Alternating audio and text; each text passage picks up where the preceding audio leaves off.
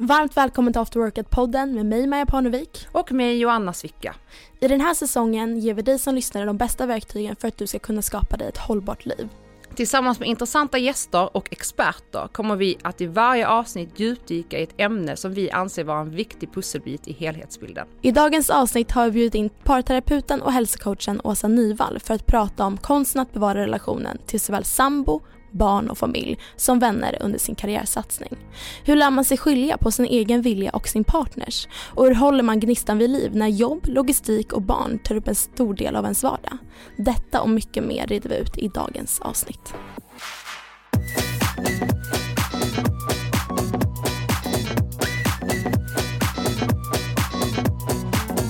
Varmt välkommen Åsa! Tack så mycket! Hur mår du? Bara bra tack! Själv?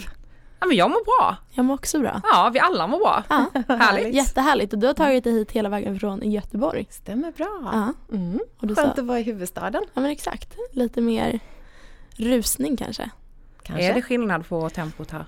Ja, lite grann kan jag uppleva, men kanske inte så stor skillnad som man ibland pratar om. Jag kan uppleva att människor i Stockholm är lite mer stressade på så vis att man kanske inte alltid så här lyfter blicken. Mm. Jag hade ett tillfälle för några år sedan när jag skulle upp på en yogautbildning där jag så här, men skulle ta mig dit helt enkelt. Och då var det en stackars kvinna som så här, till slut så här, stannade mig och sa ursäkta mig, men jag behöver verkligen få hjälp med vart jag ska.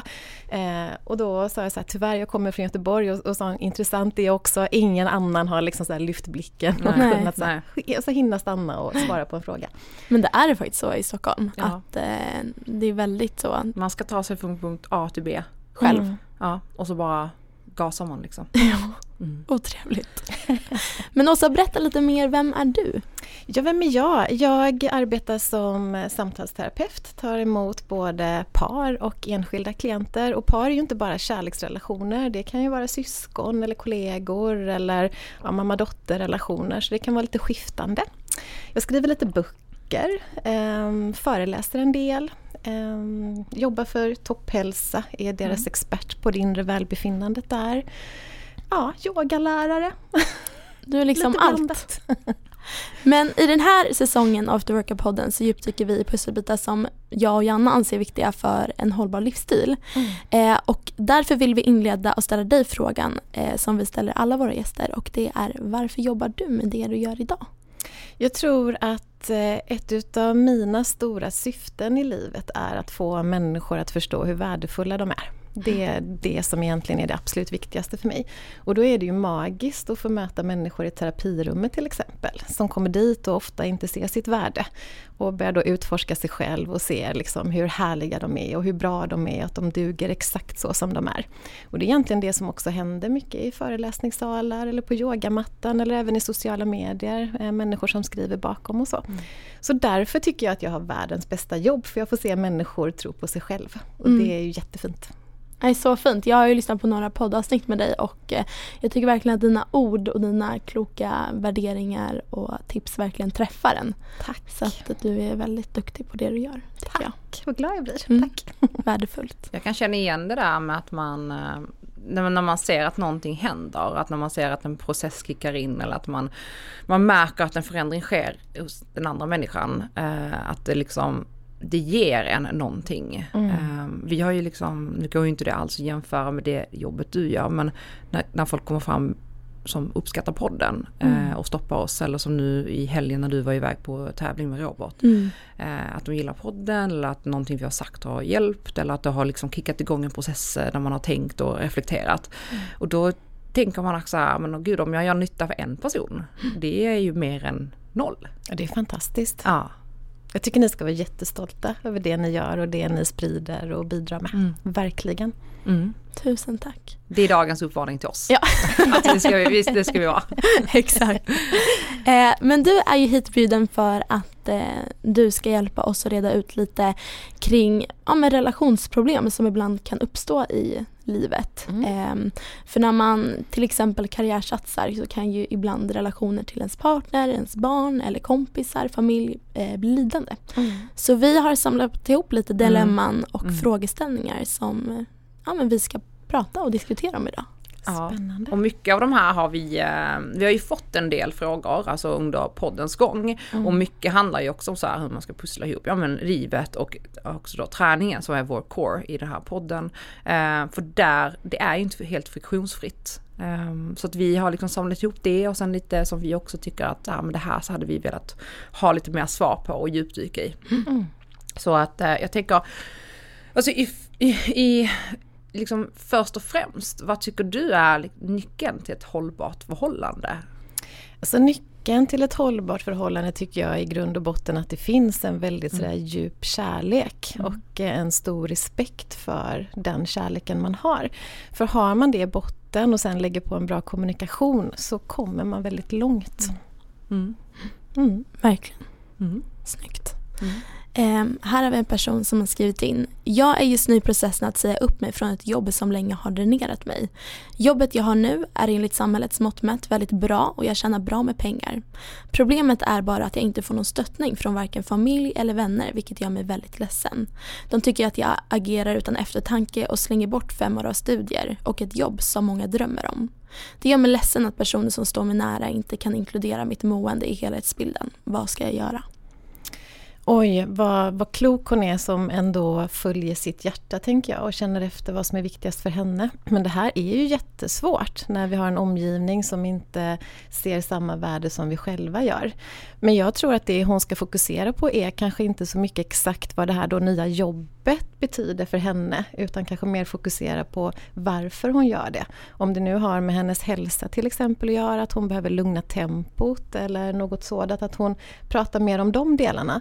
För det tänker jag, det är väldigt svårt för någon att säga att det är dåligt att stilla tempot om man är stressad och mår dåligt till exempel. Mm. Så att man öppnar upp till diskussion utifrån ens mående. Ja, utifrån sitt mående och sin känsla och sin helhet, vad man säger, drömmer om och vad som är viktigt. För jag tror går man in och börjar prata om jobbs för- och nackdelar så har människor ändå alltid sådär åsikter utifrån sina egna preferenser och drömmar. Mm. Men sin egen känsla har man ju alltid rätt till och sitt eget mående har man alltid rätt till. Där kan man liksom inte komma in och prata över någon. Nej. Och sen är ju det här känsligt för just familjen och ens föräldrar. Det är ju någonstans man är uppvuxen med att de har lite sista ordet. Mm. Alltså, det är ju så djupt rotat i en och att man ska lyssna på sina föräldrar och att det är så otroligt viktigt med framtiden och sen så jag tror liksom att det är så otroligt känsligt för många. Mm. Och det blir ju lite att man så här, alltså för många symboliserar det kanske också att man ska bryta sig loss, vilket inte alls behöver göra, utan man bara väljer sin egna väg. Mm. Sen kan jag ibland också rekommendera, om man är en person som vet med sig att man blir väldigt påverkad av andra människors tankar och åsikter, att man fatta sina egna beslut och genomför dem. Och sen när man har gjort det och påbörjat någonting och kanske till och med signalerar glädje och välmående, men berätta då. Mm. Mm. Så att man liksom får glädjas själv i det man har bestämt sig för. Mm. Det är faktiskt ett väldigt bra tips, tycker jag. För många gånger när man inte berättar om någonting så är det så här, vissa vill inte berätta det för att de ska jinxa det, för att om det är så att det skulle inte gå bra sen så har man inte sagt det, så har man inte misslyckats eller det har inte gått offentligt eller liknande. Mm. Men det här är ju, man kan ju också se det på det sättet att man helt enkelt bara så här, men jag fortsätter kapsla in det och så när jag är redo så berättar jag det, för då kan liksom ingen påverka mitt beslut. Nej. Och det är ju svårt för hela vår värld bygger idag på att berätta allt och visa upp allt. Så här, vi kan ju inte knappt äta en frukost utan att dela med oss av vad vi åt. Så att det är klart att det är svårt att hålla viktiga saker för sig själv, men jag lovar, man mår så himla bra när man har fattat ett eget beslut och genomfört det och så blev det bra. Mm. Så, fint. Mm. Jag har en sambo just nu som satsar stort inom sin karriär. Han är på jobbet från tidig morgon och sen kväll och vissa veckor kan han vara borta på affärsresor. Vi har 2 barn ihop och så får jag dra det största lasset hemma. Vi båda var överens om upplägget innan han påbörjade sin satsning, men nu kommer det mest som att det blir dålig stämning när han väl är hemma. Jag känner mig inte sedd för allt arbete jag gör med mitt jobb, barn, logistik, och han känner att jag inte stöttar honom tillräckligt utan bara ger honom dåligt samvete och skuldkänslor. Hur ska vi på bästa sätt vända detta så vi tillsammans tar vara på tiden vi får tillsammans och stöttar varandra? Mm. Den är ju intressant, för den här tror jag många kan känna igen sig oavsett om det är karriär eller om det är andra saker så. Men om man hör vad hon skriver där så tänker jag att det här är ju jättetydligt så, att det handlar ju inte om att inte upplägget fungerar, utan det handlar ju om att ingen av dem känner sig sedd. Mm. Och då är det ju där man får börja sådär samtala. Vad är det du behöver för att du ska känna dig sedd och viktig i vår relation? Och det är oftast inte så stora saker. Men det är också sådär svårt kanske att identifiera först själv. Vad är det jag egentligen behöver för att jag ska känna mig sedd, värdefull och älskad? Och sen måste jag då våga berätta det och be min partner om att ge mig det. Mm. För det vi vanligtvis fokuserar på, det är ju tiden. Så jag får ingen tid och jag får göra allting själv. Men det är väldigt sällan det som är problemet. Mm. Jag tänker också på alla så här singelmänniskor, vi gör ju allting själva och vi går ju inte runt och mår dåligt av det, så att det är väldigt sällan tiden eller belastningen, utan det är att man känner sig osedd och oprioriterad och inte så viktig. Vad är din åsikt om det här med typ love languages? Det finns ju olika tester man kan göra. Jag tror ju så här stenhårt på det såklart, och jag måste berätta mer. Nu hänger inte jag med. Det finns 5 olika sätt som vi människor förstår kärlek på. Okay. Ett utav dem sådär, är på djupet av vår liksom själ, så känner vi oss sedda och älskade, och de andra är just bara härliga. Det ena är fysisk beröring. När någon tar i dig så känner du dig sådär värdefull och sedd.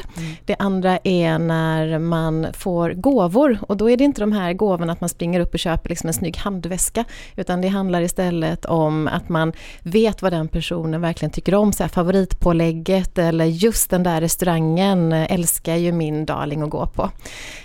Det kan vara utföra tjänster, och då handlar det om att man ska underlätta den personens liv. Så. Jättestressigt, massa deadlines på jobbet, min tur att hämta barnen, så säger partnern nej, släpp det, jag löser det. Jobba klart, gå och träna, se till att du mår bra. Där känner man sig sedd och älskad, så det måste underlätta. Sen har vi bekräftande ord, och då känner man sig sedd och älskad när någon berättar hur fantastisk man är. Så det måste liksom gå på mig, på person, att världen vore liksom inte densamma om inte du fanns där någonstans, så känner jag mig så här härlig.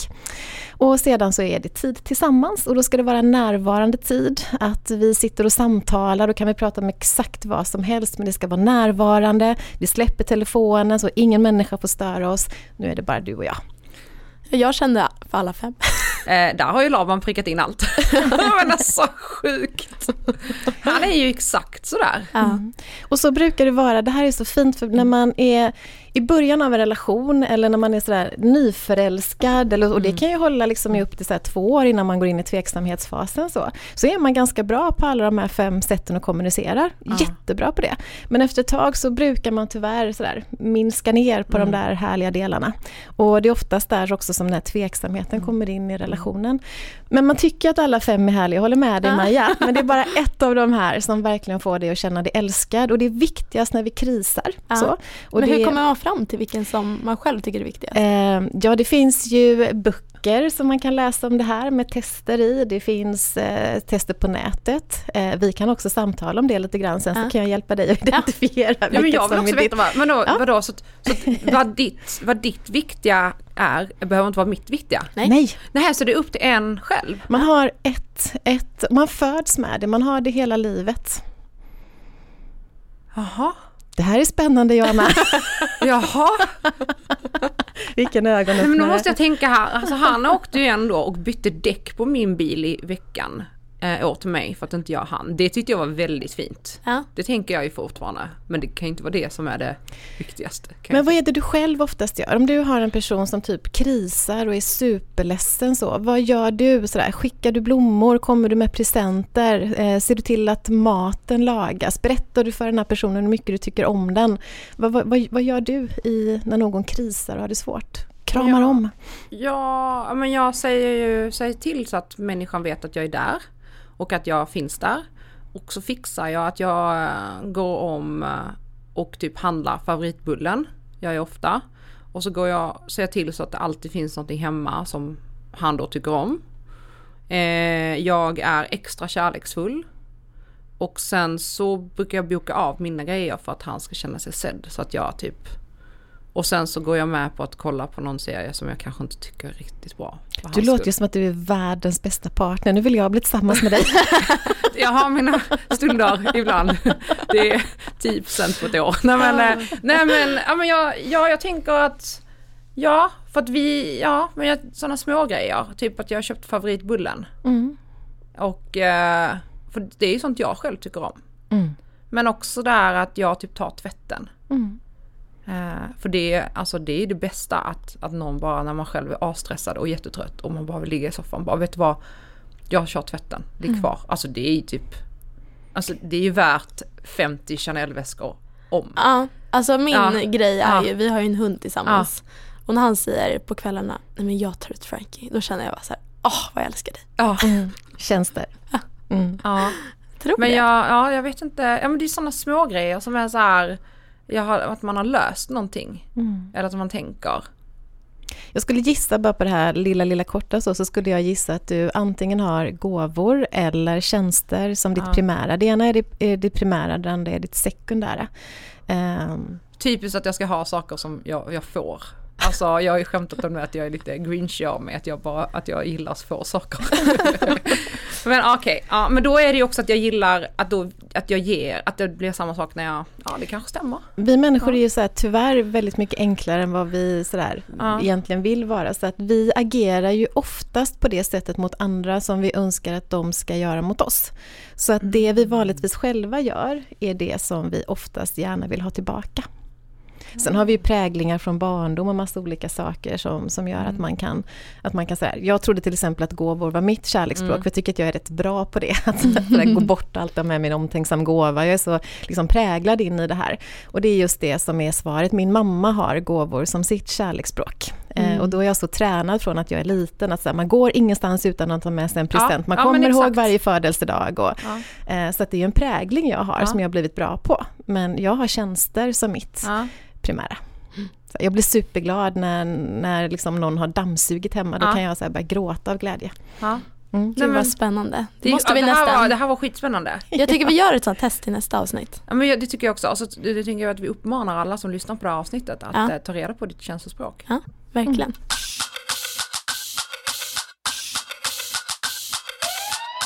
Okej, nästa dilemma. Jag har en sambo som gör en stor satsning inom sitt yrke vilket jag stöttar och gläds åt till 100%. Problemet är dock att jag känner att jag ibland hamnar i skymundan. Framförallt på våra släktmiddagar blir detta extra tydligt om min släkt bara frågar om hans affärsrelaterade frågor och aldrig frågar hur det är med mig och hur jag egentligen mår. Hur ska jag hantera detta? Oj,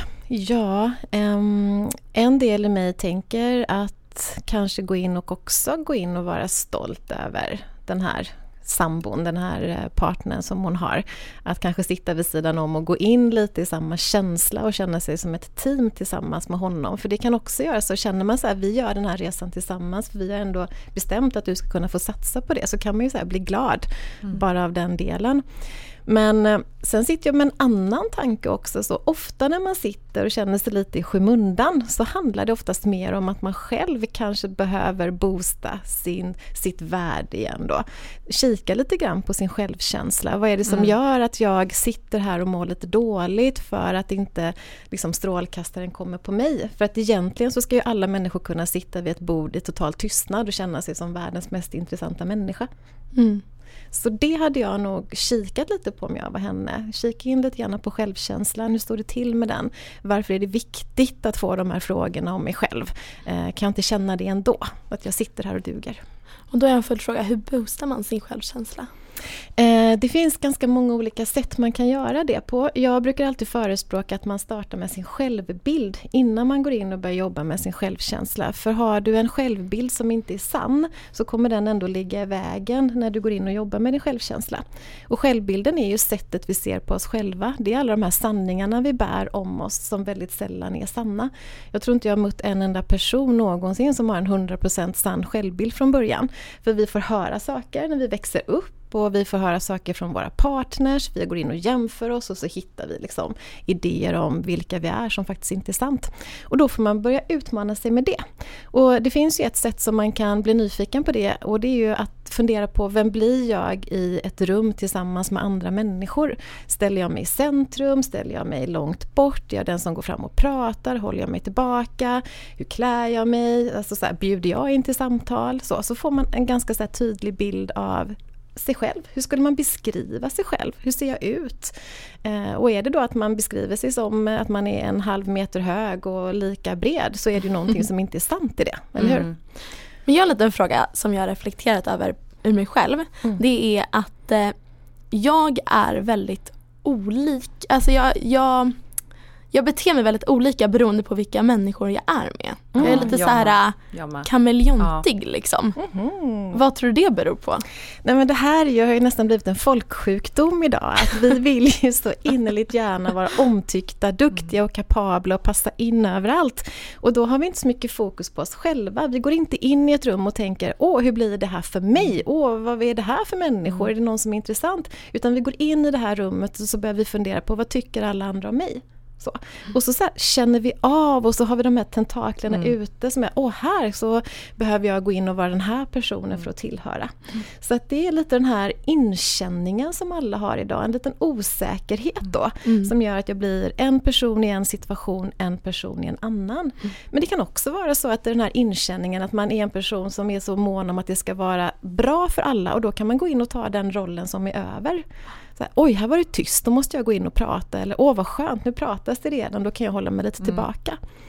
Där kan jag känna igen mig, för att jag har ju alltid varit den som tar en tydlig plats i rummet och har haft ett och samma förhållningssätt. Och sen så typ med åren så har jag liksom också fått väldigt mycket, det har inte alltid varit jättebra kommentarer kring att jag tar för mycket plats. Alltså den tydliga, stark kvinna tar mycket plats och fått rätt mycket så här skit för det. Mm. Och jag har ju märkt att jag omedvetet och egentligen inte mot min vilja har blivit så här att jag har backat lite för att jag ska låta någon annan då ta plats. Då blir jag så här, men då backar jag för att jag inte ska få de här kommentarerna, eller att jag inte ska få att folk ska tycka det om mig eller liknande. Jag bara, då låter jag någon annan ta plats, och då banar jag väg för andra.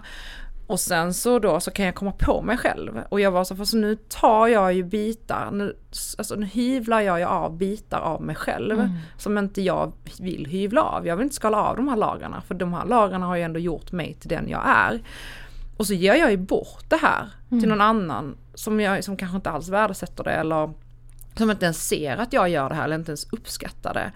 Och så hamnar jag i ett sånt här dilemma med mig själv när jag är 22, som bara är så här, jag vill ju väl, men samtidigt så gör jag ju inte väl mot mig själv. Nej. Och sen så blir jag frustrerad när jag ändå står där i rummet och ingen tar kommando. Alla står liksom handfallna, och det slutar ändå med att jag får ändå ta in kommando, eller att jag får typ leda samtalet, eller att och så kanske man får typ en kommentar sen bara, du sa inte så mycket, eller du var ganska tyst. Och jag bara, men det är inte den jag är, men jag gjorde det för att jag pratar annars för mycket till exempel. Och så blir det ett liksom, det blir typ ett syntax error i hjärnan på mig. Jag tänker direkt så, ta plats, gå in och vara den du är, var stolt över det. Jag tycker att vi ska fokusera väldigt mycket på våra egenskaper och tänka så. Det finns säkert en anledning till varför du har fått den egenskapen. Så här, ut och sprid den, var den du är. Och tänk att du kommer att attrahera in de människorna som gillar det, och de som inte gör det, då får de attraheras in av någon annan. Precis. Och det kan ju också finnas en risk när du backar hem att det kommer någon och känner in och tänker, här var det tyst, nu måste jag kliva in och ta plats, som kanske egentligen är ganska obekväm i det. Verkligen. En bra reflektion. Men jag har tänkt på det ganska mycket, och så här väldigt mycket kring hur det, hur jag är, och det just det här, men du sa att kameleontig, jag bara det är jag, fast inte alltid på ett bra sätt för mig själv. För andra, det är väldigt smidigt för andra, men för mig är det inte smidigt, för jag blir ju någonstans, jag plattar ju till mig själv och liksom borstar till mig själv på ett sätt som jag vill inte vara tillborstad. Nej, jag känner mer att jag blir olika personligheter Vilket jag ändå typ gillar. Mm. Jag har en kompis som heter Ella. Där blir jag väldigt fnissig och vi är liksom väldigt hög energifrekvens. Och det skrattas mycket, väldigt roligt. Medan jag har en annan kompis där är vi alltid så här lugna, djupa samtal. Alltså om de hade träffat mig tillsammans hade de varit så här, det är inte samma person. Mm.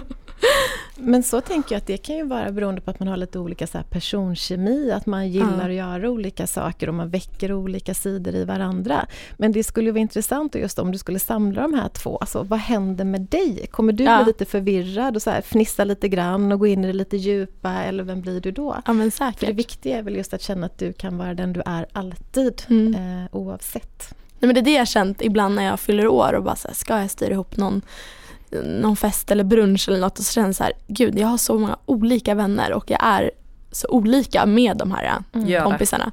Gör det. Så blir jag så här, gud, hur skulle det ens gå ihop? Jo, men det går och det blev väldigt bra. Jag hör ju det, för jag har också så otroligt olika vänner alltså i konstellationer, men alltså det blir så bra för att folk som man inte tror hittar varandra och börjar samtala och blir klickad direkt och man bara, hur hände det här? Hur kan du? Ja, men gör det. Ja. Jag fortsätter här med, ända sedan grundskolan har jag hållit ihop med ett tjejgäng på 5 personer. Vi alla pluggade vidare inom ekonomi, har idag olika jobb. För 2 månader sedan fick jag ett väldigt ärofullt jobberbjudande som jag gladeligen delade av mig till mina vänner. De grattade och vi skålade i bubbel, men efter det så har det aldrig varit sig likt. Det känns som att just nu finns en underliggande avundsjuka i gruppen och att de inte genuint blir glada för min skull. Hur ska jag bäst tackla situationen? Känner ni igen det här? Att människor inte riktigt klarar av och ser eran framgång? Ja, men alltså, här kommer ju min personlighet fram. Och jag bara, hur jag skulle tackla situationen. Jag hade samlat alla i ett rum och sagt så här, så nu berättar vi, vad är det som ska vara? Vem är inte glad för min skull? Så att, jag ska nog inte ta råd från mig. Fast det är väl väldigt rakt och direkt och härligt. Ja, jag bara, nu ska vi ta och prata om det här problemet. Så. Men, nej, men det är väl jättevanligt. Alltså, det tror jag att det är den vanligaste hos så många, alltså hos sin partner, hos sin vänner, på jobbet. Alltså hur många har inte haft chefer som så här är, ja, men rent ut sagt sviniga mot den för att de känner sig hotade av någon annan som är upcoming till exempel. Nej, men det är så vanligt är det. Och det handlar ju om deras självbild och deras självkänsla. Det har ju ingenting med den här personen att göra egentligen. Exakt. Men hur ska hon göra liksom? Ska hon ta upp det eller bara strunta i det? Eller? Nej, men jag tycker absolut i alla våra relationer när vi känner att någonting skaver, att vi lyfter på det. Och samtidigt så tänker jag för hennes skull, så le lite inombords, så tänk så här, wow, det här måste ju uppenbarligen vara någonting som är riktigt bra med tanke på att det blir sådana reaktioner, och kanske att hon kan känna sig ännu så här stoltare i det. Men absolut, lyft det, ta upp det.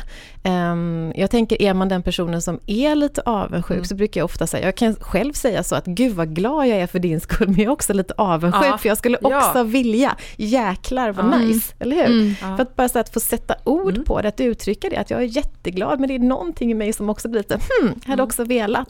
Så är det så enkelt att prata om det, att det är så ofarligt. Men jag tycker inte att det är, alltså avundsjuka, vi är så lärda att avundsjuka är som en stinkande grön klump i hörnet som är lite bitter och elak och missundsam. Men avundsjuka kan också vara någonting fint något bra, något för mig kan också vara något så här, fan vad coolt, det vill jag också göra, och så kickas jag igång av det. Men det är ju, jag tror också hur det är att hantera det. Det som vi också ska tänka på, att det kan väcka många känslor i andra. Jag som också kan jobba med en del som vill så här, ha med träning och kost och resultat och sånt, brukar förbereda mina klienter på att det så här, människor kommer heja på det initialt och tycka att det här är skitbra, att du tar tag i det här och vad duktig du är och så. Men när du börjar få resultat och när du börjar så här, på middagar kanske så här, avstå från vissa grejer, du kommer senare till en träff att du ska få in ditt träningspass, där någonstans så kommer människors beteende bli lite annorlunda, du kommer kommer antingen ifrågasättas eller så kommer det bli en distans. För det som händer det är ju att plötsligt så behöver de ju kika på sig själva och tänka det. Men oj, kan min sådär kompis göra det här? Ja. Då har jag ju inga ursäkter kvar, eller hur? Så att ofta blir det en spegling tillbaka som kan göra lite ont. Och då är det mycket lättare att säga så. Nej, men såhär, en potatis har ingen dött av. Eller såhär, en bulle kan väl inte skadat någon, eller hur? Mm. Istället för att bara sådär, vara stolt och glad och bli inspirerad som kanske du blir där då, Joanna. Ja, det här är lite lustigt för att jag hade ju precis det här samtalet med en kund igår som har upplevt att, så här, att men hon har gjort en väldigt stor förändring och nu någonstans kommit över på andra sidan och hon bara, jag har aldrig varit en person som morgontränar, nu morgontränar hon bara tar lunchpromenader när man har börjat cykla till jobbet. Alltså väldigt mycket som har förändrat sedan ett liv, och nu märker hon att nu när träningen och kosten sitter så har alla de här valen börjat liksom prägla sig på andra val, att hon bara, nej men jag har börjat med mitt umgänge och jag har börjat ta för mig mer på jobbet. Alltså det har blivit en positiv spiral som bara, en snöboll som bara liksom växer och växer. Och, men vi pratade om just det här, hon bara, men jag känner att jag inte får den uppskattningen från alla och vissa har börjat ta avstånd och jag har fått lite kommentarer och det har fått henne att börjat vackla lite på den grund som hon stått på, för hon bara, gör jag rätt eller gud, ska jag verkligen träna på det sättet? Och så kommer hon tillbaka och så pratar vi och så går hon tillbaka med, med nytt fokus. Men vi pratar just om det här att jag bara, men det nu händer allt det här. Jag brukar säga att det är nästan omöjligt att genomgå en förändring vad det än handlar om utan att du blir ifrågasatt eller att människor sådär tar lite distans ifrån dig. Ja. För egen del när någon säger så, oj vad du har förändrats Åsa, så kanske som en lite negativ kommentar, så brukar jag säga så, åh vad glad jag blir att du lägger märke till det, jag har verkligen jobbat hårt för att komma hit. Ja. Och det är också så att ta tillbaka sin egen power, så att vara medveten om att jag gör alla de här aktiva valen och jag mår bra, tack för att du lägger märke till det. Ja, och det är så bra att, att du säger det, att man ska ta tillbaka det till sig själv. Och jag sa det till henne, jag bara, men bjud in. Bjud in till din förändring. Bjud in till ett pass. Jag kan göra ett cirkelpass som 8 eller 10 stycken kan köra. Bjud in till din träningstid, bjud in till din värld. Öppna dörren och liksom låt man vara med på resan. Så hon skulle göra det. Men jag förstår ju också osäkerheten. För det blir ju någonstans att man... Det som har varit positivt för ens själv blir ju någonstans... Men varför ser inte alla andra den... Och det är lite sorgligt också, samtidigt att vi människor är så objussiga på att säga vad grym du är, vad duktig du är, vad stolt jag är över dig. Att vi alltid ska applicera det tillbaka på oss själva och våra egna tillkortakommanden. Och det är vi tillbaka där med självkänsla. Har jag en väldigt låg självkänsla kommer jag så här se på mitt värde som sämre än någon annan lyckas. Har jag en god självkänsla kommer jag inspireras och tänka så, oj vad kul att det går bra för dig så. Men jag är också bra på det här, eller jag kanske inte gör samma resa så. Så att vi kommer nästan alltid tillbaka till vikten av så här, jobba med, ha en god stark självkänsla, gilla sig själv, för då kan vi också uppskatta andra. Det är så viktigt.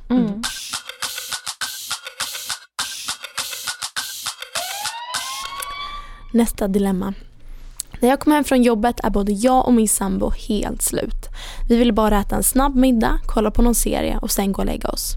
Även fast vi ses varje dag så känns det inte riktigt som att vi får någon tid tillsammans, då vi knappt pratar med varandra. Hur ska vi göra för att prioritera vår relation när båda är trötta efter en lång dag och ska upp tidigt dagen efter? Jag tror att vi är inne på det som vi pratade om tidigare. Det låter som att hon är en person som har då det kärleksspråket som heter tid tillsammans. Det vill säga, de har ju egentligen tiden. De äter den här maten, de ligger i soffan tillsammans och kollar på den här serien. Men hon saknar ju någonting. Och det låter som att hon saknar det närvarande.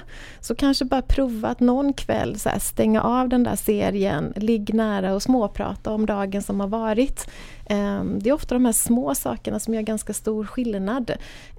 Kanske har någon bestämt att man har en date night på vardagar och gör det inte så komplicerat. Tänd lite ljus, fixa lite så här härliga teer eller ett glas vin om man dricker sådant. Så ganska små saker. Vi behöver inte åka iväg på spa eller göra så här lyxiga grejer. Men så här, prioritera tiden som är närvarande i samtal, tror jag de skulle behöva.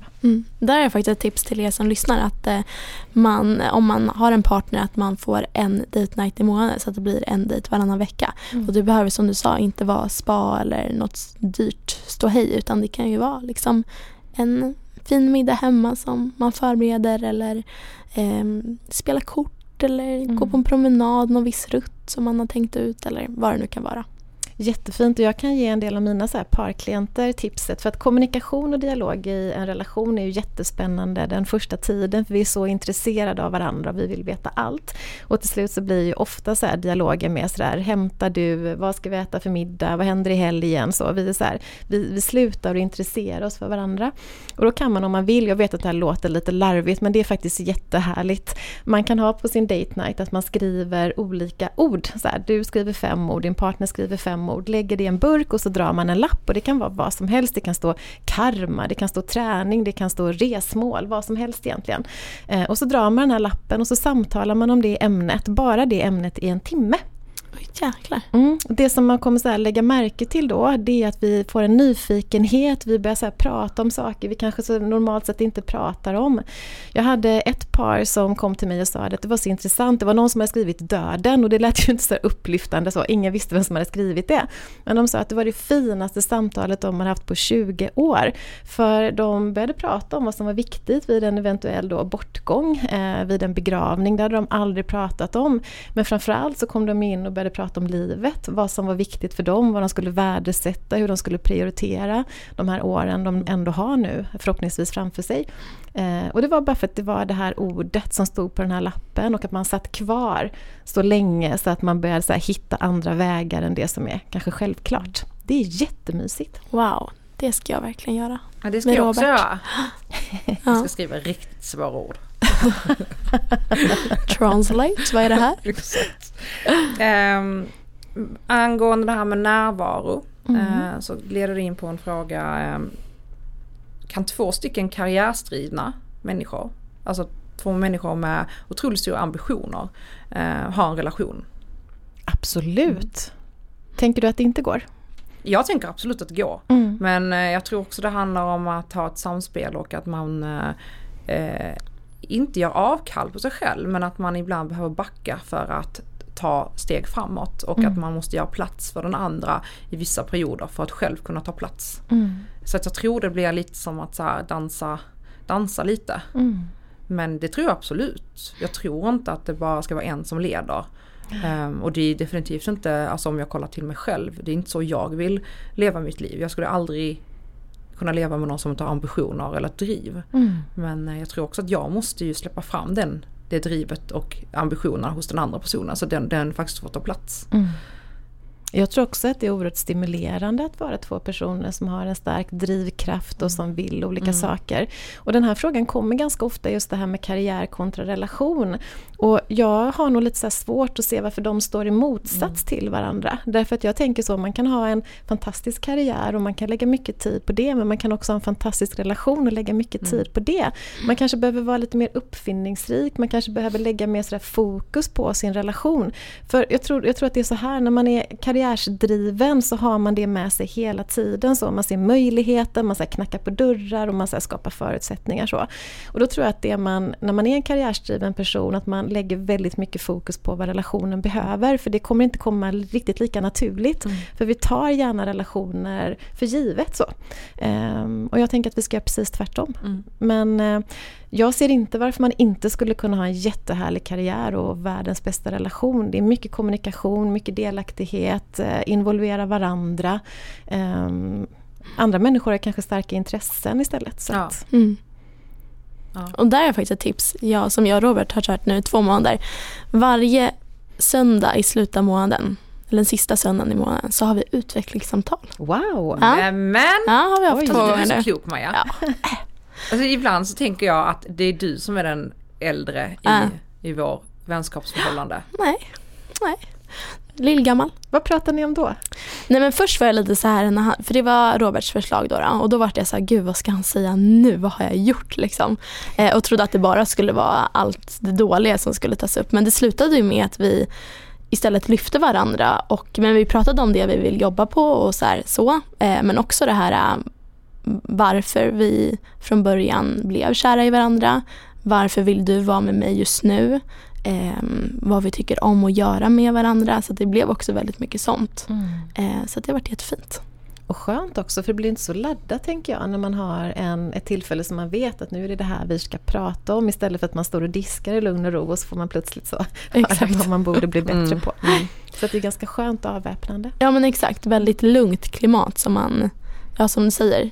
Oftast kommer ju man ju, eller de här grejerna som man kanske stör sig på upp när man är stressad eller redan är irriterad, och då kanske man inte för fram det så himla bra. Men det gjorde vi då. Men där tycker jag, om man ska prata med två alltså personer med ambition, alltså nu börjar inte du bara prata om karriär, det är alltså mycket träning också. Att där är ju ni ett bra exempel, för att Robert tävlar ju väldigt mycket och tränar på en högre nivå, men ni lyfter ju varandra lika mycket, och han lyfter ju dig väldigt mycket i din träning. Verkligen. Och man behöver liksom inte, alltså man kan ha två olika driv, och man kan, alltså din träning är ju minst lika viktig som hans träning, även om han tävlar. Och det tycker jag ändå han får fram väldigt bra. Verkligen. Det syns väldigt mycket i ett förhållande. Och det tycker jag är väldigt fint. Ja. Att det finns ingenting, alltså att hela tiden att någon skulle vara viktigare än andra. Att ni är typ jämlika där. Verkligen, det är vi väldigt bra på, att lyfta varandra och att inte någon är bättre än andra för diverse grejer. Nej. Utan båda är lika bra på sitt sätt. Exakt. En utmaning, tänker jag, i det här kan ju också vara att vi har olika behov av vi-tid och egentid. Och det tycker jag är viktigt att prata om i relationer ganska tidigt. Så. Att våga definiera hur mycket egentid behöver jag, hur mycket vi-tid behöver jag för att jag ska må bra. För det är väldigt sällan det är identiskt. Och då är det ju ett sätt att det kan bli konflikter. Därför att även om vi gör mycket saker så kanske jag har ännu större behovet av vi-tid, och då kommer jag ändå inte vara nöjd. Så att också våga prata om det. Hur mycket egen tid behöver du? Hur mycket vi-tid behöver du? Men det vet jag ibland. Ja, men det är någonting som jag har lagt märke till med mig och Robert, att men jag kan känna att jag skulle vilja liksom typ spendera kvalitetstid då. Och då kan jag svara, men vadå, vi har ju varit med varandra hela veckorna liksom. Ja, det där känner jag igen. För att i början av vårt förhållande, jag behöver egen tid jättemycket, och jag är väldigt bestämd med det, och han har ju lärt sig nu att ibland när han kommer in, jag bara, nej, kan inte prata med varandra. Jag kan inte, nej, du kan inte prata med mig på en timme, jag måste bara, och då vet han det, han var okej, och sen så. Men jag kan ju också så komma fram och längta efter, som nu till exempel julen, i mellandagarna till exempel. Man gör ju inte så mycket, man hänger. Och jag kan längta efter den vi-tiden. Som är så kravlöst. Kravlöst, ingen av oss jobbar.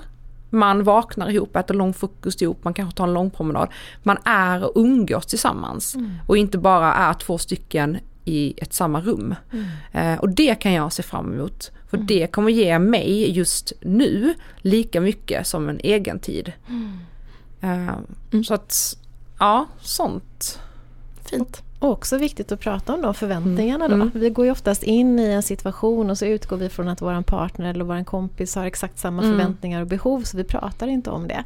Och så kan man gå in i en situation och så kan man bli jättebesviken och partnern förstår ingenting. Så att våga så här förklara så. Min förväntan på den här helgen är, när vi stänger kapitlet till den här helgen, då vill jag uppleva det här eller känt det här. Och så kan båda två få prata om det, och då blir det oftast ganska bra. Ja, det är jag bra på. Sätta lite scenarion och förväntningar i huvudet. Men man gör ju det. Då blir man ju oftast besviken. Så. Ja. Fan, kan Robert inte läsa tankar? Ja, men så här, varför förstår han inte det där? Ja, jo, den har man ju också varit med om något par gånger. Men man har ju väldigt höga förväntningar på sin partner, just det där. Just det, varför kan han inte förstå mig? Och så förstår man knappt sig själv. Så att det är ju omöjligt. Ja. Min sambo klagar ofta på att jag inte ger honom den uppmärksamhet som han ger mig. Hur gör jag? Jag vill peppa honom i allt, men jag har så mycket i mitt liv att komplimanger och lovord inte kommer automatiskt på samma sätt som för honom. Hur ska jag göra för att ge honom mer uppmärksamhet utan att det blir påtvingat? Det första, tänker jag, är igen att fråga honom: på vilket sätt känner du dig uppskattad? När känner du dig som mest sedd och älskad av mig? För hon kanske gör en massa saker för honom som han inte förstår, det är kärlekshandlingar. Och då kan man prata om det. Och så får hon fundera på, är det just de här orden han behöver?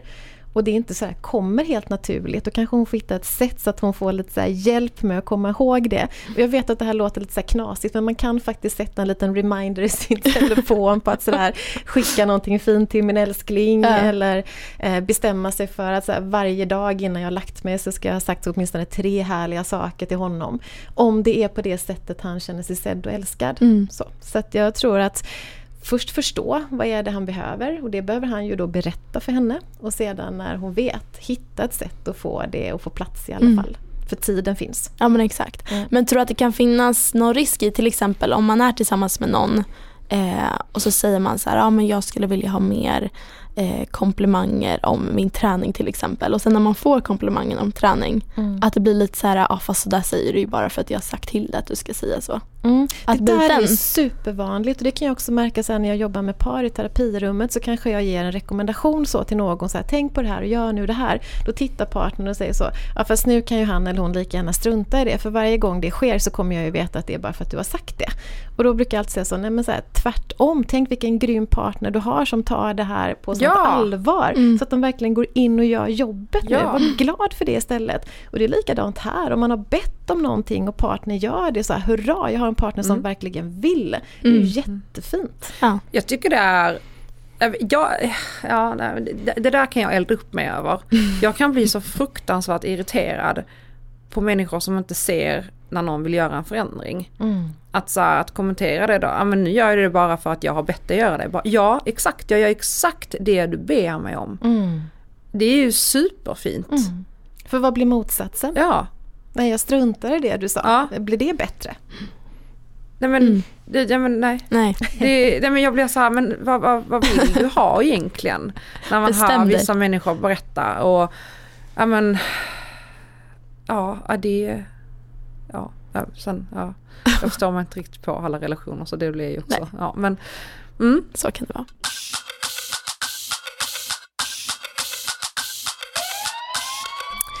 Min flickvän har precis fått reda på att hon kommit in på en utbildning hon länge drömt om. Problemet är bara att hon inte kom in på den utbildningen i staden vi bor i nu, utan hon kommer under 3 års tid på 7 timmar bort. Jag har inga planer på att plugga vidare, men trivs väldigt bra på jobbet jag har nu. Hur ska jag tänka? Bör jag följa med henne då jag egentligen inte har några åtaganden i staden vi bor i nu? Eller ska jag prioritera mina egna behov och det faktum att jag trivs bra på mitt nuvarande jobb? Var går gränsen mellan att stötta sin partner och sätta sina egna behov i första hand? Den här är ju väldigt svår, för jag tänker att det är så många andra delar som egentligen skulle behöva vägas in. Men i grund och botten så tror jag att det beror på vad relationen klarar av. Hur duktig man är på att bibehålla en god relation även om man inte ses alltid. Det finns ju de som lyckas med det väldigt, väldigt bra. Som kan bo långt ifrån varandra och ändå ha en jättehärlig relation. Så att jag tror att det handlar nog om att så här, våga prata om det. Klarar vi av att bo långt ifrån varandra och ändå upprätthålla kärlek? Och man kanske kan ta det som 2 steg. Prova, jobba på det. Skulle det inte funka så kanske man får en B-plan som då bygger på att man återknyter och hittar ett sätt att leva ihop. Men som en följdfråga, vad tycker du går gränsen mellan att, ja, men som i det här sammanhanget, stötta sin partner kontra sätta sina egna behov i första hand? Om vi till exempel tar ett annat exempel om att om någon... ena partnern ska göra en karriärsatsning som innebär att den andra man kanske måste säga upp sig från sitt jobb för att verkligen kunna sköta hemmet eller vara med barnen och sköta den biten. Jag tror att man har det svaret i sig själv. Om jag upplever att det är en alldeles för stor uppoffring så är det troligtvis det. Om jag istället hittar någonting i mig själv som kan tycka att det här är värdefullt och lite spännande och kanske härligt, då hittar jag svaret där. För det är nog väldigt olika för oss och beroende på vilken situation det är. Men våga ställa den frågan till sig själv, tror jag. Men tror du att det är lätt att tappa bort sig själv i den här kärleken? Ja, jag tänker så här generellt sett att det viktigaste i en relation då, det är ju att ta hand om sina egna behov och vara trygg i sig själv. Så det är den första prioriteringen. Vi kan aldrig vara i en relation för att den ska göra oss lyckliga. Det blir alldeles för sårbart. Det blir för skört. Vi måste vara lyckliga ändå. Och sedan så ska relationen vara den här guldkanten och det vi väljer att vara i och hoppas få stanna kvar i. Så att jag tror aldrig att man ska göra det som kallas för en uppoffring så. Utan i så fall ska vi göra någonting som vi vi tycker är värdefullt och som vi själva vill. Men det här är ju väldigt, väldigt vanligt. Väldigt många människor har så låg självkänsla och vi lägger liksom hela vårt mående i andra människors händer, särskilt i kärleksrelationer. Och jag tänker också på den tidigare frågan där att vi ber så ofta vår partner om att de ska se oss. Det tycker jag är en varningsflagga. Varför jag där hela tiden och ber om massa saker, vad är det jag så här själv borde ta ansvar för? Så att jag inte hela tiden behöver vara en sån här nidig person som säger så, nej nu sitter jag är så olycklig för att inte du sagt att du älskar mig på 2 dagar. Älskar dig själv. Mm. Och det leder mig in till så här, hur inleder man ett förhållande, en relation med sig själv? Alltså hur inleder man en stabil och ansvarsfull och kärleksfullt förhållande med sig själv? Vad börjar man och vad behöver man tänka på? För att jag tror många också misstar självkänsla för självförtroende. Kan skilja på de två. Och också liksom inte våga skrapa lite på djupet och börja inleda med sin egna självbild. Så vad ska man tänka på där? Jag tycker egentligen att alla människor skulle unna sig och gå i terapi. Ja. Det är det bästa sättet för att här, få hjälp och stöttning i att hitta alla de här svaren i sig själv. För att det är så himla svårt. Och jag brukar ofta säga det att det finns jättemycket så här, självhjälpsböcker, det finns massa saker du kan så här, ägna dig åt, men risken är att du plockar lite här och du plockar lite där och du kommer ändå aldrig i djupet av dig själv. Och det har inte skrivits en enda bok hittills om just dig. Utan det behöver du utforska på egen hand. Vi kan hämta massa inspiration från olika platser. Men om vi är sköra och inte mår bra så är risken att vi går in och gör en massa saker som till och med kan vara skadliga. Vi hoppar från det ena till det andra. Så jag tänker ni som är i så här träningsvärlden har ju säkert mött jättemånga människor som hoppar från den ena dieten till den andra, till den ena träningsutmaningen till den andra. Ingenting blir hållbart och man mår aldrig bättre. Och det är likadant med det, liksom det inre välbefinnandet. Och jag tycker det är intressant också att vi tar så oerhört mycket stöttning och hjälp på allting annat. Vi går till frisören, vi fixar våra tänder, så. Det skulle vi inte göra själv. Men när det gäller vårt inre, vårt psyke, vårt liksom mentala jag, där så här tänker vi att det här reder jag ut själv. Men det är ju jättesvårt. Så att jag tycker verkligen sådär, unna dig ett antal gånger hos en duktig terapeut som du känner förtroende för. Träffar du en och inte det klickar, träffa några till då. Tills du hittar din person där du känner att här känner jag mig trygg, här får jag stöttning, här får jag hjälp i att hitta min självbild, mitt värde. Få en god självkänsla. För det är precis som du säger, många människor som har ett väldigt starkt självförtroende upplever vi som att de har god självkänsla. En person som har det brukar jag oftast bli lite mer sådär nyfiken på att tänka så, oj, här var det ett jäkla starkt självförtroende. Säkert inte så bra självkänsla för vi kan gömma oss bakom det. Precis. Intressant. Nej, jag tror verkligen att terapi är för alla. De som säger emot det har nog bara inte träffat rätt. Men sen känner man kanske då att man är rädd för det eller man kanske inte har råd att göra det. Det är också full respekt för. Så finns det ju mycket saker man kan göra själv också.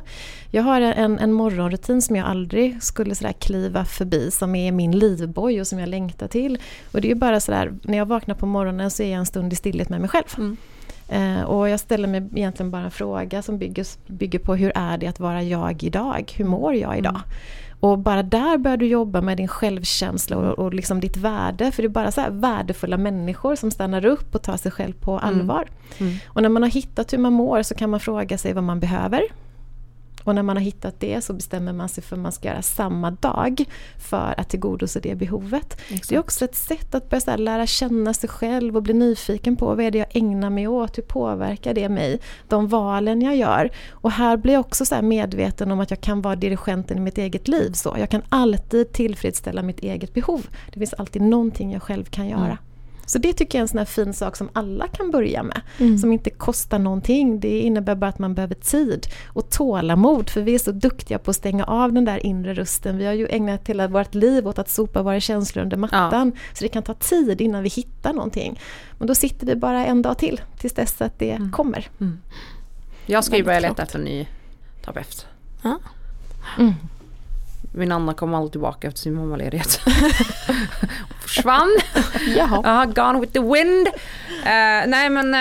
Jag tycker verkligen det är någonting jag rekommenderar också till så otroligt många. Och också så här mina PT-kunder. För att jag märker ju också att många gånger så blir man får ta den rollen också. Mm. Alltså så här, i många av avstämningarna man har så kommer det väldigt mycket in andra liksom ämnen i en det konkreta med träningen.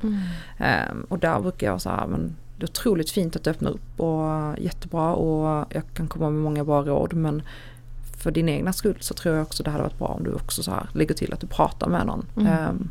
För att jag tror det hade gjort dig gott och gjort att din satsning med din träning och allt andra hade fått en mycket starkare grund och gått mycket bättre. Mm. Så att för kropp och själ hänger ju verkligen ihop. Verkligen. Kroppen berättar ju saker för oss som vi sen behöver ta hand om mentalt. Mm. Ska vi ta ett sista dilemma? Ja. När jag kommer hem från en dålig eller stressig dag på jobbet så har jag lätt för mig att smitta av mitt negativa humör på min sambo, trots att det egentligen inte alls har med honom att göra.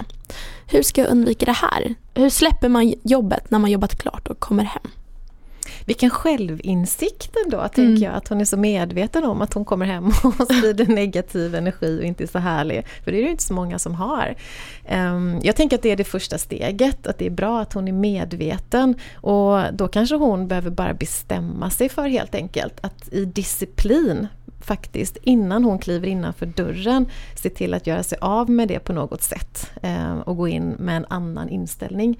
För vi är ju vanedjur också. Om det här är hennes sätt att vara och hon gör så här, så kommer hon troligtvis fortsätta med det. Mm. Och det är exakt så, jag gör kopplingar till träningen igen här. Det är ju så här, vi får inga resultat om vi inte har disciplin. Så här, vi kommer inte alltid vara motiverade, men det är samma sak med det här mentala.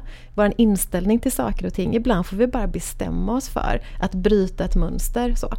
Från och med idag ska jag inte gå in med negativ energi. Mm. Och också kanske själv då börja så här fundera på vad är orsaken till att jag hela tiden är så negativ. Är det någonting jag behöver förändra? Det är ju min första tanke om man går från jobbet varje dag och är på dåligt humör och tycker att livet är kast. Så. Någonting behöver ju troligtvis förändras. Mm. Verkligen. Mm. Smart. I varje avsnitt så brukar vi avsluta med att vi får utmana våra lyssnare med en utmaning som är kopplad till veckans ämne. Mm.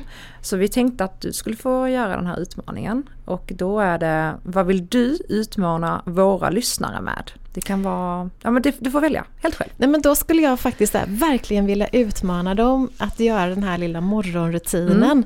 Kanske åtminstone i 4 hela veckor. Mm. För att man behöver tid, för att man kommer uppleva att det här faktiskt är svårt. Tankarna kommer rusa, vi kommer bli så här frustrerade för att så här, jag känner mig trött, vad ska jag göra med det här nu då? Så att i 4 veckor varje morgon avsätta en liten stund att vara med sig själv och checka av hur man mår, vad man behöver och hur man själv kan ta ansvar för det behovet. Och jag tycker ju att man ska börja redan imorgon, inte vänta till 1 januari. Exakt, börja nu. Ja. Jag är så allergisk mot jag börjar 1 januari. Ja, men det är alltid något så här, antingen jag börjar på måndag eller jag börjar 1 januari efter sommaren. Exakt. Skjut inte upp det. Nej, börja nu. Börja idag. Mm. Helt rätt. Avslutningsvis, vart hittar man dig om man är sugen på att höra mer eller veta mer? Jag tror enklaste sättet och där jag kanske befinner mig mest aktivt är ju på Instagram. Och då är det bara mitt namn utan en cirkel på ået. Så Åsa Nyvall på Instagram. Hemsida finns ju också om man vill läsa lite mer och komma i kontakt. Så. Det är väl de 2 vägarna. Skriver ni till mig på Instagram, jag svarar alltid. Jag är jättenoga med det. Ibland kan det ta lite tid men man får alltid svar. Så att det är en kanal man kan vända sig på eller mejl via hemsidan. Jättebra. Tusen tack. Jag tycker det har varit väldigt bra samtal. Och jag fick i alla fall med mig väldigt mycket tips. Ja, jag med. Jag tyckte det var jättebra. Och de här känslospråken. Jag ska hem och läsa på mer om det. Jag blev Nej, men ärligt talat tycker jag att nästa vecka att vi ska göra en liten uppföljning. Vi gör det. Mm. Kul. Ja, tack snälla för att du ville vara med. Själv. Och att du hade tid att komma förbi. Verkligen. Oss. Uppskattar vi jättemycket. Och till er andra. Tack så jättemycket för att ni har lyssnat. Och glöm inte er utmaning, så hörs vi nästa vecka igen. Ja, puss och kram. Hej då!